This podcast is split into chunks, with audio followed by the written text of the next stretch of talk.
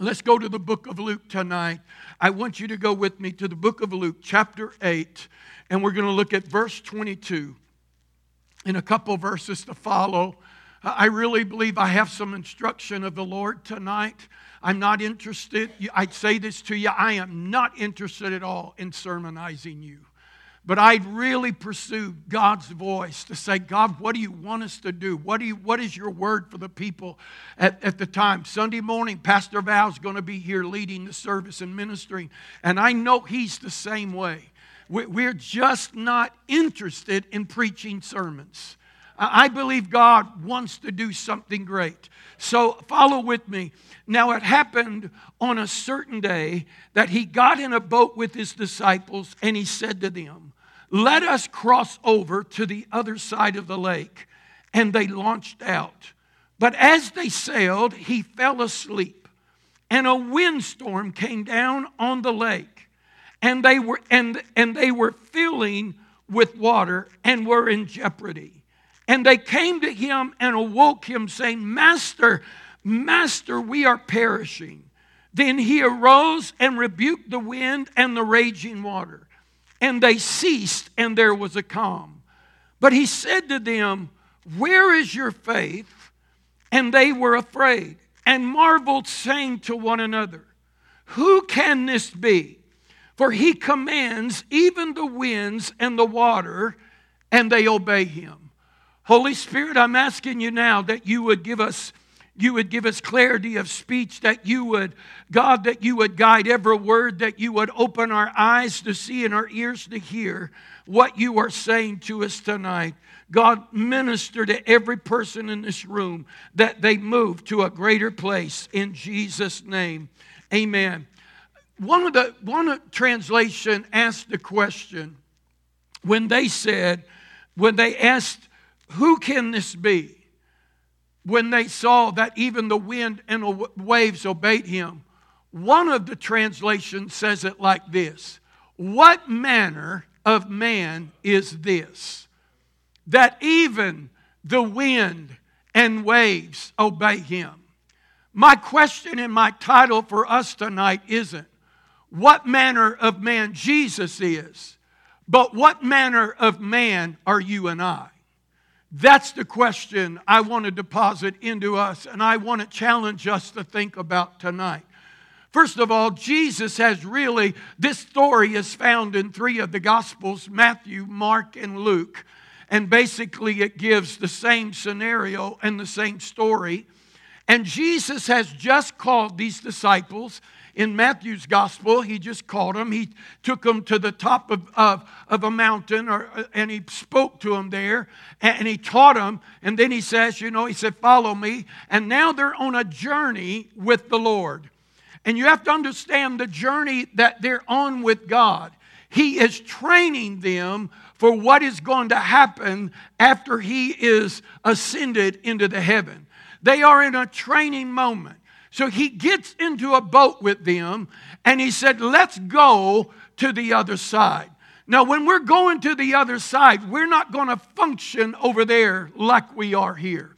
I believe that's what God has been doing with us as a church and with that, really with this church at large. I believe He's saying, I've got you on a journey. We're out in the midst of, of the sea. This says a lake. One of the translations says it's the sea. But the wind and the waves, the wind starts getting contrary, and now the waves are beating upon the boat and it's filling the boat, and everybody's afraid. But Jesus is asleep in the middle of the boat. But he said, We've got to get to the other side. Now, I want to talk about the other side for just a moment before I go any further, because all three Gospels declare the same thing. When you get to the other side, or when we get there, they're going to be confronted first and foremost by a demonic spirit that is ruling and dominating the people and the land. As soon as they get to the other side, this spirit speaks out and says, Why have you come to torment us? And Jesus begins Jesus begins to deal with it. Matter of fact, a couple of things that are said about that, that demoniac. One place it says there's one guy, another translation or another one of the Gospels says there were two there. But whatever it was, it had brought great fear upon the people of that city or of that land and region. It had brought great fear. Nobody was able to deal with this demonic spirit. Nobody was able to contain uh, this man, that no matter how hard they tried, they were not able to break through. I believe that's what Jesus is saying. I'm going to take you into a plane now that you're going to start breaking free and you're going to start setting free the regions of things that have been held up by demonic bondage. You and I are going to walk in the authority to command it to let go and that that people can be free. I believe that with all my heart. I believe it with all my heart. We're going to know how to set regions and cities free. Why I got so excited about the meeting because I've been saying to you, it's time, and I'm praying this way. It's time for us to start governing our cities and region. And I don't mean just having church. We start dictating what comes in and what goes out of it. We start declaring the victories and successes of the region, not letting it be held up by, by some demonic spirit and the church sitting within its four walls wanting another blessing. But I believe God has intended for his people to govern the land. Matter of fact, when he created Adam, put him in the garden, he gave him the assignment you guide, guard, and govern it. It's going to be what you will determine it to be. So when Jesus went across, I believe that's the purpose of going. He's got them in training. They go to the other side. And the demon says when they showed up, Why have you come to torment us? Now, you and I have got to keep in mind just because we're there to set them free doesn't mean that that spirit is just, oh, they're coming, I'm going to run away. It's not going to happen. He's going to contend for the land as much as you are. We really need to be thinking about territories and land, not just a building. We need to think about cities and regions and land. Everything about the Bible really is about land and how God was moving through His church. That's another message for another day. But we need to be thinking about that way. When that demon was confronted, he said, Why have you come to torment me? And Jesus asked him who he was, that, not like he didn't know. And he said, We are legion, for we are many. And when Jesus started giving him command to go, the demon said, Don't allow us to leave this country. Don't allow me to leave this place. I want to stay here. I'll let him go, but don't let me, don't let me leave this country. I think one translation would even say it used the word region. I don't want to leave this region. But Jesus gave it a command to go because once we began to see the territorial spirits unseated, then we can gain and we can win the entire city under the Lord. Are y'all with me tonight? So Jesus said, Let's go to the other side. But remember, we're in training. And so they get out into the sea, into a place that looks like it's interesting to me. I, this was kind of, wasn't my word, but it was my word that Jesus, that Jesus had the authority to command the sea and the wind to stop and be calm. The two greatest forces upon the planet, think about this, is the wind and the ocean. Three quarters of the planet is covered by water that we call an ocean. Three quarters of it. That's hard to imagine how much water is out there and how deep it is. And sometimes that's the way life looks to us. It is so vast in this thing. We feel so overwhelmed by everything that comes along. And then there comes a contrary wind. But wind was created for God. But after the fall, wind began to be contrary. Pastor talked about this just a couple of weeks ago. Uh, Apostle, uh, what was this? Anthony, just a month or so ago, preached the same thing in this place about the wind and how God's people have to speak to the wind and tell it who it is. But sometimes the contrary winds come and it tries to move us and it tries to dictate to us a, a measure uh, uh, and bring fear to us. When in reality, Jesus was saying to them when he laid down in the boat and went to sleep, Why aren't you sleeping? Because the same authority I have, you have, no matter how overwhelming it is, and no matter how contrary the wind is, you have the same authority that I have. But it got contrary to the point that water's coming into the boat. And when the water started coming into the boat, they get fearful. But Jesus is asleep, He's in a place of rest. How many times have you heard that over the last couple of weeks? She preached that last week about us being in a place of rest. I think I spoke it maybe the week before. I think Pastor has dealt with this, this place of rest. It seems to be the word that God is saying to the body. I want you to come to a place of peace and where you're resting in spite of everything that is going on. Jesus was resting in the journey. So we need to understand what the word rest can mean. Now, she brought some stuff out. I'm going to just take it. I can't add, I, I don't know. That woman last week, man, that was a powerful word. It was just nuts. I, she thinks so deep. That's crazy. It is. I mean, it's amazing. I didn't, oh, you ought to just be up here. Good night. But the word rest can mean a number of different things. First of all, it means to cease it means to cease our work or movement. It means freedom. I like this part freedom from anxiety and disturbance. It means peace and rest with the completed work of Jesus. How many of you and I, how many of us believe that Jesus completed it all? Really? I mean, how many really believe that? Well, it shows up in your actions. Or let's say it like this it shows up in our actions. But Jesus completed it all. It's peace. But it also remains, rest involves something else. It involves remaining confident and involves remaining in trust in the Lord. It also means to lean on.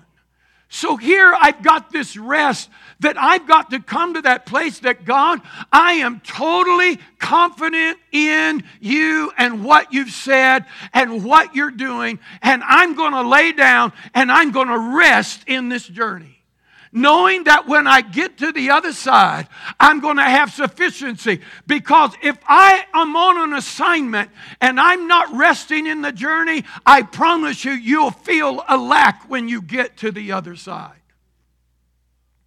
You won't feel like you have what it will take to get the assignment done that is needed to be done. So when it starts happening, notice how the notice how the disciples acknowledged Jesus and they cried out to him and said, "Master, master, don't you care that we perish?" As a Hebrew, when they called him master, they were giving him identity in two places. One, they were calling him teacher, teacher. Don't you care? There was another definition that calls him, uh, I, don't know if I'm going to say this right. I think it's rabbi or rabboni, something to that effect, which means, oh, great one, or one that is greater than us. Don't you care that we are in this place of perishing? But why could Jesus lay down in the boat and go to sleep? Even when the waters were coming in the boat, he was not disturbed by the storm, nor was he awakened by the water in the ship. But he was awakened by those disciples. Hey, wake up! Wake up! You got us in this mess. What are we going to do?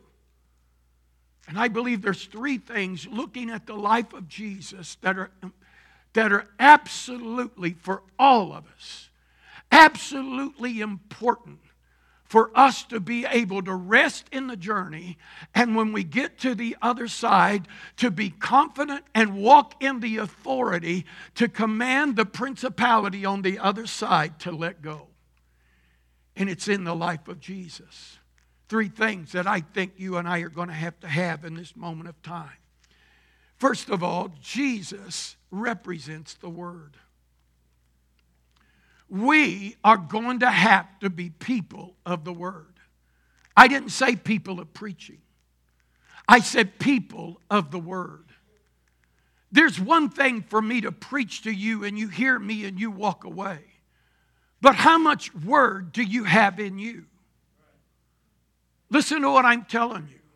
How much word do you have in you? How much of this Logos are you putting in you daily? See, we do devotion and you're reading good things, but good things don't always amount to putting in this word because this word is spirit and it's life and it's power and it's victory and it's more than what you and I can imagine in the book of John, chapter 1, verse 1 In the beginning was the Word, and the Word was with God, and the Word was God. Do you realize something that you're not just reading a book?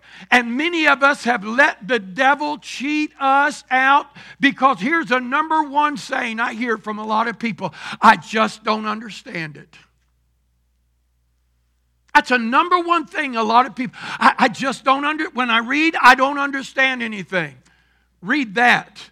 In the beginning was the Word, the Logos, and the Word was God, and the Word was with God. So when you're taking in this book, I don't care if it's John 3 16, I don't care if it's a proverb, chapter 3, or wherever it is, you are literally taking God into yourself. You're feeding on God. Most of us have a, have a routine of every morning. I do. Get up the first thing that I do, and I'm preaching to me tonight. First thing I do, I get up and push the coffee pot on. Man, I can't make it without the coffee pot. And I know, I know what's his name over here. He don't just drink any coffee. He grinds his coffee. And then he don't just grind his coffee, he brews it just right. And then he can't just have a brewed cup of coffee. He's got to have a donut to go with it. He's got to have, or he can't make it. Hello. Some of us are in that very, if I don't get my fix or what, but how many of us can really say that I am in the Word of God and the Word of God is in me? Think about I'm listen, I, I'm you want to know where faith is? I heard Bill Winston say something the other day. You know where the greatest faith is? It's not when some prophet comes gives you a promise. Great faith is when you read the word and said that settles it. That's it right there. I don't need to hear it from anybody else. God said it, I got a hold of it. But most of us don't have enough word in us in order to stand when things get rough and we wonder why we are not resting. The Bible said, Are you okay? The Bible said in John 1:14, and the word became flesh. Now, wait a minute, you're talking about Jesus, right? Yeah. But you have to understand something. It became flesh. This is who Jesus was. So when we take the word in, we ought to be declaring it like this. This is who I, this is who I am and this is how I live. One way, I'm sorry if you get offended at how I'm preaching to you about this tonight. But see, we've become a culture that we have our own truth based upon bits of truth, and we try to find the holes and we judge it by that. I'm here to tell you there is one way to live, and it's through this Word of God. And the more that I get the Word in me, I don't have to let the culture change me, but I am literally standing in the face of an unrighteous culture saying, I am the Word of God made flesh flesh. But you'll not make it flesh if it's not in you. Because the more it gets in you, the more it gets in you, the more it's going to become you. The more you put an importance upon it, the more you value it. If you don't value the Word of God, Pastor, I go to church, I hear great preaching. I'm telling you, it is not the same. It is not the same as you sitting down and getting into the book itself, listening to the scriptures, reading the scripture. I think even speaking the scripture. Hello. What did Jesus say? He said, I'm near you, even in your mouth. See, the reason Jesus could rest he knew exactly who he was. He knew what God had given him. He knew what the Father had put upon him and in him. I'm sorry, but a lot of the church is weak not because God isn't moving. We just don't have enough fuel in us. We don't have enough godly flesh in us to stand up to the trouble. And when the wind gets contrary, we freak out. Don't you care? And Jesus said, Where's your faith?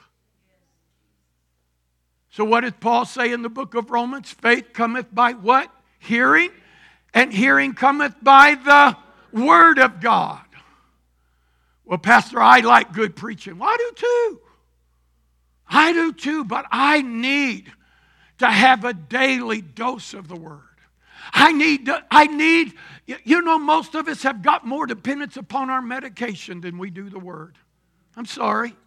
It's true. Most of us got more confidence. If I could just get a hold of Ben and Pam Ellis, they'll pray the prayer of faith Then you do the word. If I could just get a hold of Miss June, if I could get a hold of Miss Lisa, they'll pray that prayer of deliverance over me. I'm telling you, when you get the Word of God on the inside of you and we're filling our life with it, them demons have got to let go of our life. Hello. I, I believe it. I believe that's part of our rest, Charlie. We've got to get the word. We, we got we to feed on it. And don't let that devil come to you and say, but I, I, I just don't understand it. Well, don't start in the book of Revelation. And don't go to the book of Leviticus. Come on. Don't go there. I, I don't know why I ever knew. Let's get in the book of Revelation. Let's get deep. Listen, church, we can't deep because we ain't even shallow yet.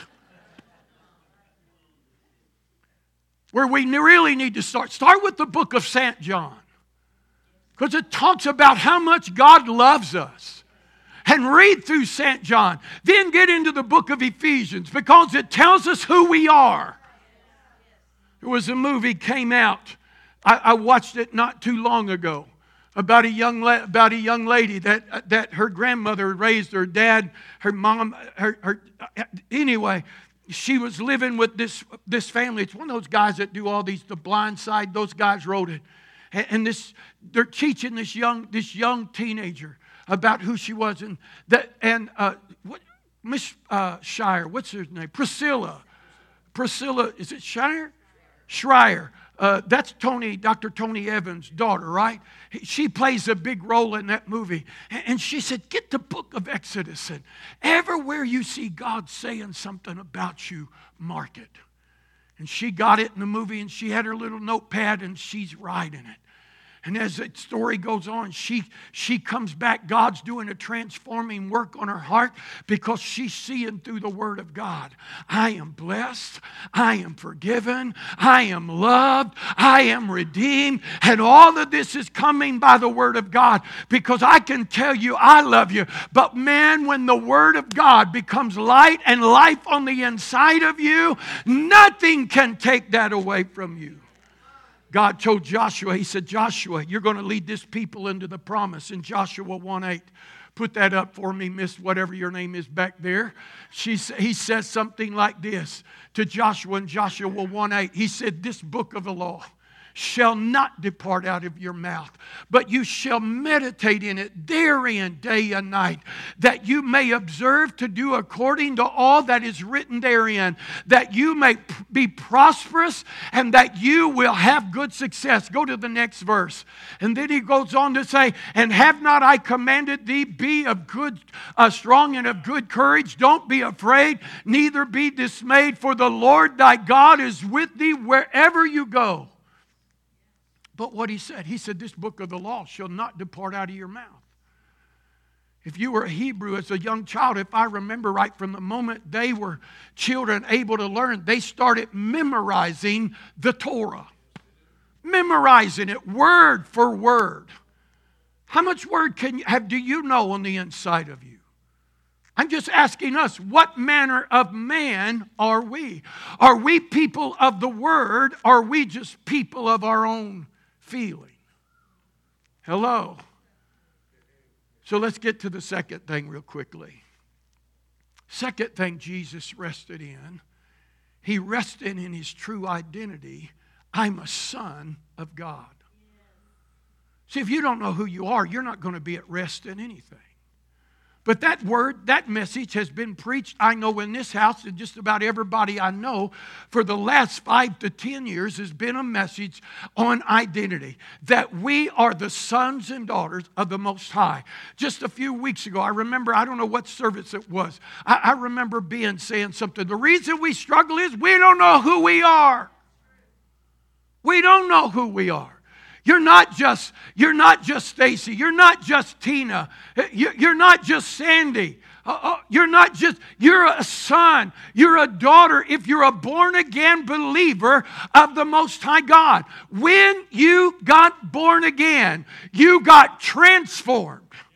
You become a new creation. You're not just of the DNA of your mom and daddy. Matter of fact, you may not even know who they are, but now you're of the DNA of heaven. I'm here to declare to you that your DNA is more recorded in heaven than it is anything upon this planet. You're a son and a daughter of God when Jesus came and started his earthly ministry, baptized of John, the first thing the Father identified this is my beloved Son, in whom I am well pleased in Matthew 3 17.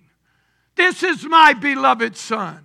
And Jesus was the firstborn among many brethren. So that means that all of us that follow him, See, the enemy again has brought us into this lie. I'm Hispanic. I'm black. I'm this. I'm a mix. I'm, I got news for you. I am a stranger and a foreigner to this land. I do have an American citizenship like all of you, but I, I really belong to the kingdom of heaven. My real citizenship is with Him. Huh? I'm an alien, and that's exactly right. And I'm a son. Michael will remind me once in a while, Pastor, I'm a son of this house. And I believe that. But you and I've got to be convinced of that. And if you're a son, then you have the DNA, you have the same attributes, the same characteristics of your heavenly Father. You do what He does, you act like He acts, you carry what He carries. It's already there. Let me say that to you again. It is already there. You know why we continue to pray for the sick? Because we haven't figured out we're sons yet. Because if we figured out we were sons, we would heal the sick. Oh, come on, somebody. Jesus didn't tell us to pray for them. He said, go heal them. Go heal them. I've given you the authority just like Jesus had. I've given, even over demonic strongholds and powers. He said, I've given you the authority. Am I not right, Pastor? But we still are not convinced we're sons. We're just good Christians. I got news for you. If that's all I'm trying to be as a good Christian, I'm going to come short of every blessing that God intended for me to be. I can make heaven and still come up short. And we've convinced everybody you need to be a good Christian. And the reason we convinced them because we don't know about sonship. In the last couple years, God has been declaring to us, You are my sons and my daughters. We carry on the family business going along with that because if you're a son, then you and I have to understand we've been called and we've been sent. He came from heaven to earth to show the way, as the song says. He came from heaven to earth to die so that you and I can come from earth to heaven. He was one called and one sent. I want everybody in this place to know you are called and sent by God. Everywhere you go, every day. It doesn't matter if you have a card that says, I'm ordained or I am with the affiliation of whatever. If you are born again, if you, I, even if you weren't born again, you just don't know it yet, you're still called and sent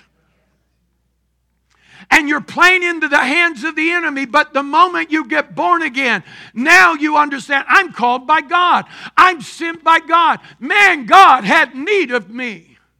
And even then, the third thing in that, there's purpose in my life. There's purpose in my life. Well, Pastor, I don't know what my purpose is.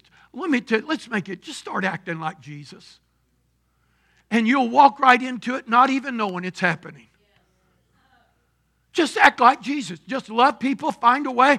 I just want to tell you there's a better life for you. There's hope. I go into the nursing home. I love doing that. My campus at, I was at Life Care yesterday, and my campus at Chateau Girardeau, and I, I was in there. When they came and greeted me at the door, she said, You got a room full today. And I didn't even have to ask them to come, they just showed up.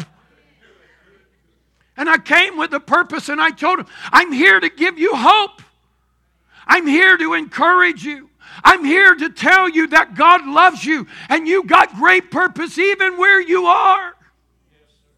Just go in and love people. There's people that way everywhere you go. You might find it on the way home, you might find it in the restaurant. I pulled up to even get me a drink today at, at, at, the new roads over here. And I don't know, I just felt there. I just get minding my own business, thinking about getting to the church. And I felt like the Lord said, Tell that young dude he's got a great purpose in me. That's all I had to tell him. I didn't have anything else to say. I did. I said, Dude, are you a believer? Oh, yeah. I said, Then God told me to tell you. But it wouldn't have mattered if he was a believer or not. I was going to tell him the same thing. And then I drove off with my drink. But I'm telling you, the opportunities, and I believe we're in that moment. If you and I will just yield our Holy Ghost, what's my assignment today? Here's the last thing. Remember, He's the Word, He's a Son, and He's filled with the Spirit. The Bible said after Jesus was baptized in Luke's Gospel, chapter 4, in verse 1. Put that up for me. And Jesus being full of the Spirit, because when he was baptized, the Spirit of God came down and rested upon him. I want to tell all of us we don't need to be satisfied to just be good churchgoers, but we need to say, God, fill me with your Spirit. Fill me with the Holy Ghost. It's a free gift. It ain't going to hurt you. It's a gift of God to help you and to help you and to stand with you and encourage you and be with you. And the devil surely isn't going to let you get to that point. Well, I don't know if I believe in those tongues. Well, why would you think? If you think that's all the Holy Ghost is, is tongues, then you really, we have not done a good job making it clear. But he was filled with the Spirit. And then the Bible said, notice this verse, and Jesus, being full of the Holy Ghost, returned from Jordan and was led by the Spirit. Here's a great point you won't really be led until you get full. Until you have embraced Him completely, then He can begin to lead you. But then let's go to verse, I think it's verse 14. Is that the next verse I gave you? And because Jesus is led into the wilderness, but in verse 14, and Jesus returned in the power of the Spirit. Now, notice where the power came from. The power came out of being full and being directed by the Spirit. And that's why it's so important that we be full, to be led by the Spirit in what we're doing. And he's, he's always at work in our life. Y'all know I was in Branson last week, uh, last Wednesday. Of course, I was, I, I was here, but I was at the governor's mansion. But I was in a meeting in Branson for a couple nights with the, with the Ozark Regional Gathering of the Rhema uh, graduates uh, from that area. And there was a young man there that spoke, man, I'm telling you, this guy lit me up. Uh, he actually has a church in outside of Jackson, Mississippi, in a, I guess a community called Flowood. His name is Joel Sims. Some of you might want to go check him out, follow him on YouTube. He's 38 years old.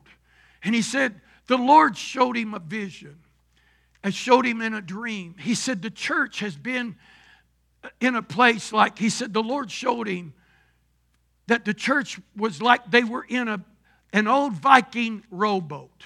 You seen those movies, those long Viking rowboats? You had a group of men on this side, and you had a group of men on this side, and there was an aisle down the middle of it, and either there was a guy on a drum beating to keep the cadence, you know, to keep everybody, either that there was a guy walking through there whipping their back, said, Row!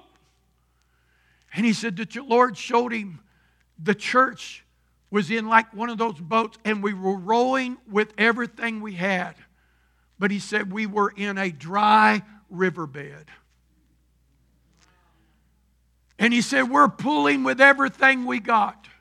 And he said, You can even make a little bit of movement even when there's no water, when those oars hit just right. And he said, then when the oars would hit and the dust would fly up, he said, we counted the dust as the glory. And it's nothing but our efforts and our labor. And the Lord quickened something to him. He said, I'm going to break the dam. And he said, The water is, the river is going to flow again. And he said, All of a sudden the dam broke and the river came and it lifted that boat up off of that dry, dry riverbed. And now, with ease, the boat is making its way where it needs to go with no effort of human effort. And I, he said, I believe the Lord is speaking to us that it's time that the church gets back to being filled with the Spirit and quit trying through human effort and human reasoning, but get in the Holy Ghost and watch how God will lead us and how we can do it without ease, without struggle, but do it with ease.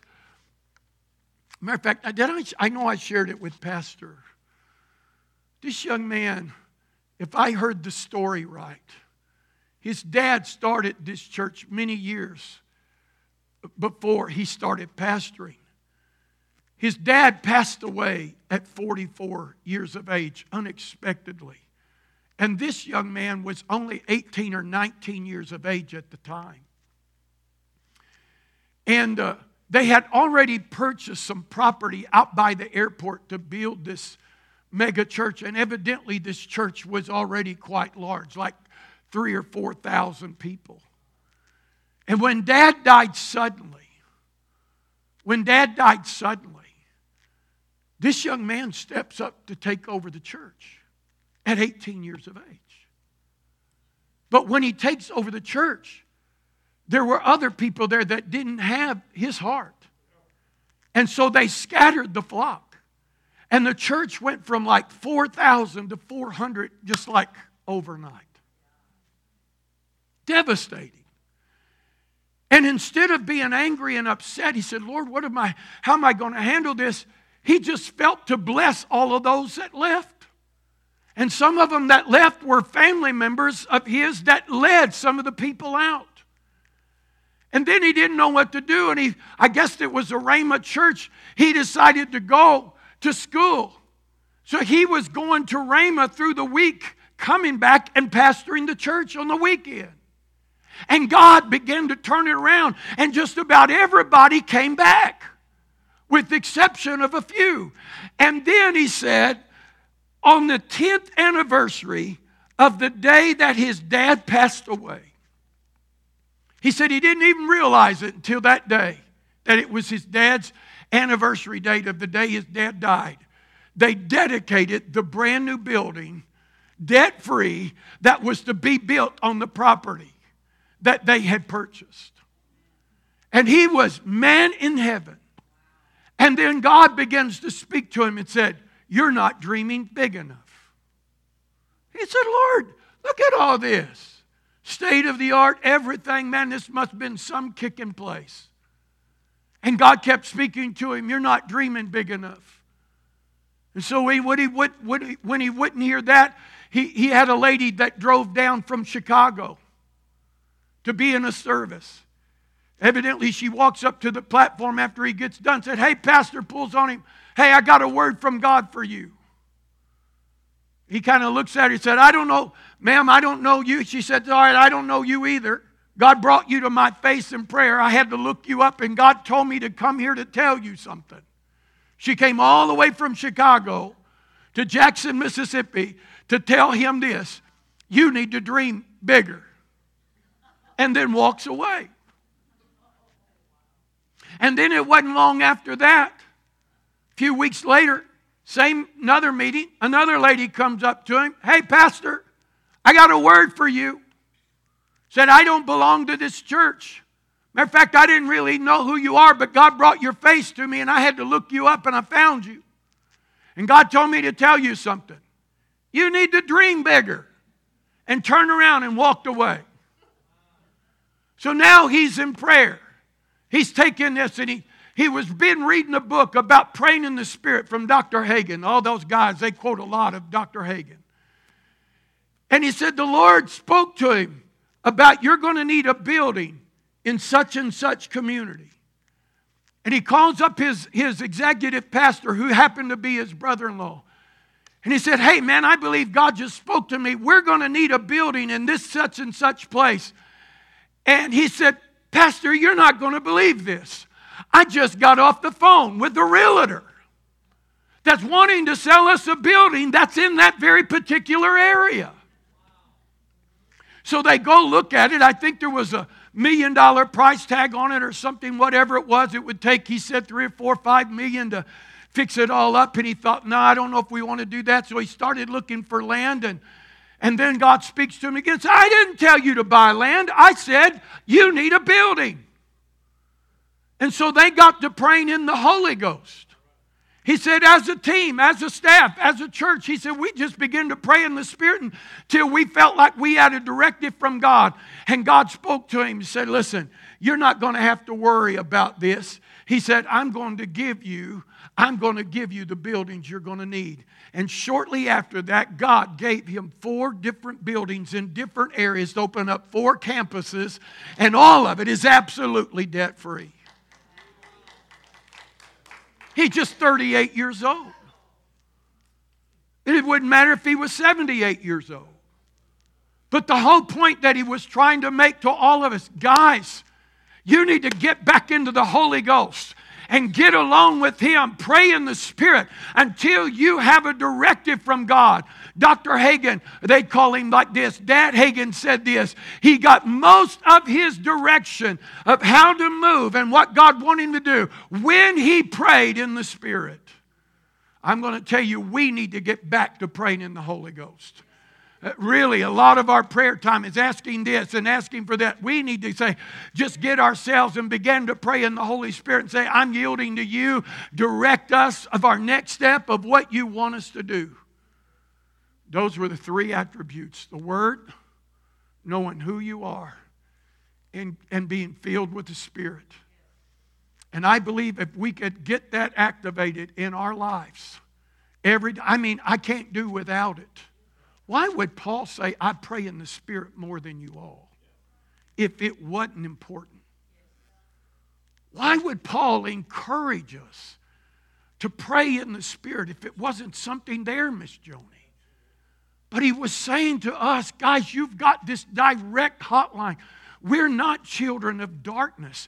We are children of the light, the Spirit of God now unto him. I like that verse that says, I have not seen nor ear heard, neither has it entered into the heart of man the things that God hath prepared for them that love him.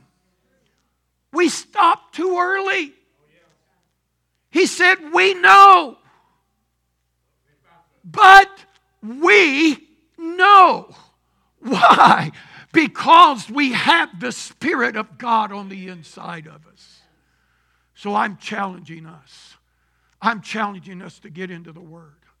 I'm challenging us to take our true identity. Stand up to it. Don't be ashamed. What was that in that uh, in that meeting Monday? That one brother from he talked about. I saw you wrote it down. Kneel down, stand up, speak up, and lay down your life. That was to be, what? Was that who that was? Man, that was a powerful. I didn't have a pen. I'd left it and I couldn't write. He said, kneel down, stand up, speak up, and then lay down your life. In other words, get your emotions out of the way and say, I'm going to trust God. I'm going to follow God. I'm going to do what God says because there are people, there are cities and regions waiting upon the body of Christ to get out of the four walls and really be the church and set the city free. Hello. You know what? I do believe that the governors ought to be talking to us. I do believe the president ought to be calling upon the church. Tell me what to do. Get what is your God saying? Tell me how to solve our gas problem. Tell me, I know we got all kinds of issues, but no, we, I really truly believe that. But we, the church, don't operate in that. But I believe it's time we do. Come on and stand with me. Let me ask you again. They said, What manner of man is this that even the wind and the sea obey him? But may I ask you tonight, what manner of man are you? Does it obey you? Are you full of fear? Father, tonight I yield this word to your hands and into their lives if you put it in us. God, I pray that we are that people that are speaking to the wind and we're speaking to the seas. And God, we are seeing regions and our cities, our neighborhoods, we're seeing them transformed by your mighty power. Those strongholds that have been laying and keeping hold of your people, those demonic forces, I thank you tonight that the authority of heaven, the ecclesia, is going to take its rightful position and its place as sons and daughters in the workplace, in the education place. God, In, in, the, in the financial place, in the, in the seven spheres, the mountains, that we're going to take our place and we're going to see the kingdom of God established and the power of God at work. And our families living free and living in peace. And we are resting in Jesus' name. I declare that over you. I bless you tonight to walk in the authority and the power of which God has called you. I bless you to have a greater understanding of God's Word. That when you read it, it will be like David said, it will be a lamp to my feet and a light to my path. As we sang tonight, it will be honey on our lips that we can't wait. Even as the cake we bought the other night, I couldn't just deal with one piece, I had to have two. I couldn't just deal with one donut, I got to have a whole dozen. Father, I bless your people to walk with such a hunger and authority authority of your word and to walk in the fullness of your spirit. God, that every day we sense and know that you are with us. In Jesus' name. Amen. Good night, everybody. God bless you.